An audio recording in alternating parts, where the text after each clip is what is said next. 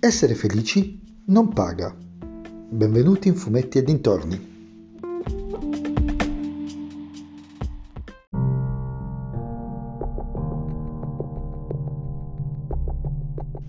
Oggi parliamo del numero 414 di Dylan Dog, Giochi innocenti, della Sergio Bonelli editore, scritto da Paola Barbato e disegnato splendidamente da Paolo Martinello che fa un lavoro ragazzi stupefacente, veramente bello, bello, bello.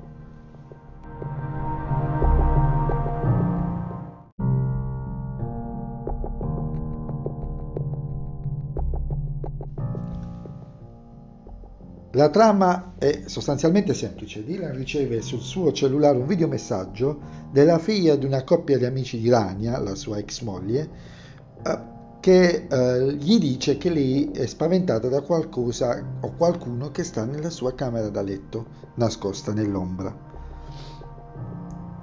A seguito di aver visto il messaggio, Dylan parla con Rania e inizia un'indagine perché la bambina scoprono che è scomparsa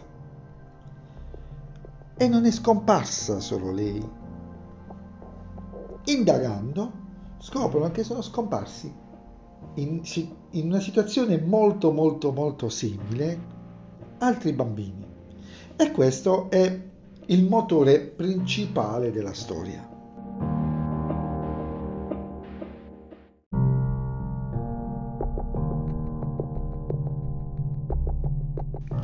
Un'altra delle caratteristiche della storia è il fatto che la sparizione della bambina, c'è un legame tra la sparizione della bambina o la sparizione dei bambini e qualcosa successa nel passato di Ragna, perché Ragna aveva una sorella, anche lì, misteriosamente scomparsa nel nulla, senza tracce, senza segni, come tutti i bambini, spariti completamente nel nulla.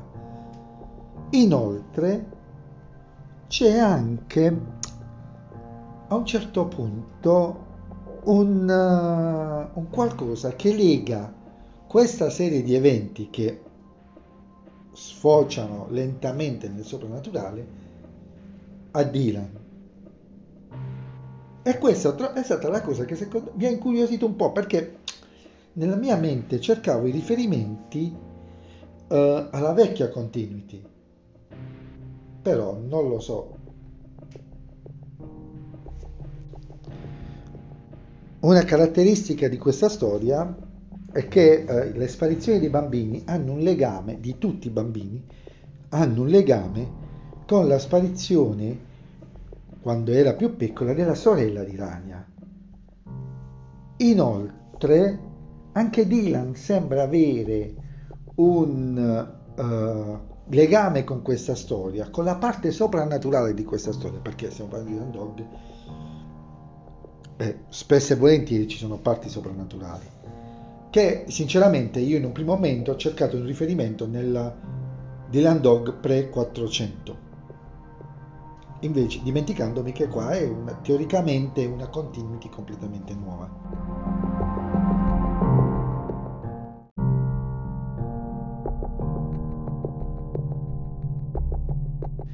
Se dovessi trovare un difetto in questa storia, credo che sostanzialmente sia l'unico e sia un difetto dovuto. È il difetto classico che io nel mio piccolo ho sempre trovato nelle storie di Paola Barbato, ovvero dello spiegone troppo lungo alla fine.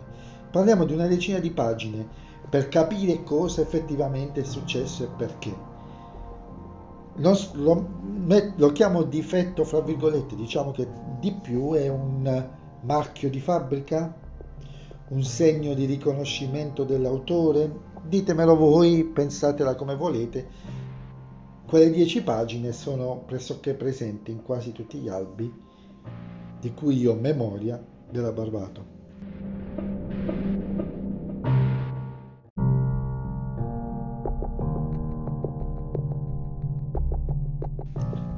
Infine c'è un bel finale un finale molto aperto, veramente spalancato sul passato di Dylan, che spero venga in qualche modo sfruttato, perché sarebbe un vero peccato lasciarlo lì così, specialmente in funzione di quello che succede non spoilerò, come sapete non spoilerò, leggetevelo e fate le vostre considerazioni.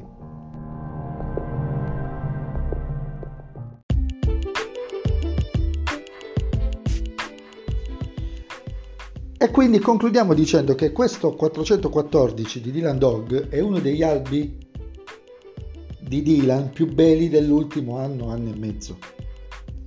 Soprattutto se li consideriamo scolleg- di quelli sicuramente scollegati dalle continuity o dai cicli, è forse il più bello negli ultimi 2-3 anni, se non di più, sicuramente da prima del ciclo della meteora ed è un albo compatto, cioè c'è una storia, non è metafisico come il precedente, è un albo che ha un suo svolgimento nell'ambito del mystery, dell'horror preciso, mistero, indagine, soluzione, non c'è, non c'è troppo da arzigogolare, è decisamente preciso. Vi saluto, questa è l'ultima puntata della prima stagione molto sperimentale di questo podcast da che praticamente ogni stagione dovrebbe essere un mese e già dalle prossime cercherò di addrizzare meglio il tiro rispetto a ciò che ho fatto fino ad oggi. Vi ringrazio a tutti per l'ascolto, ciao!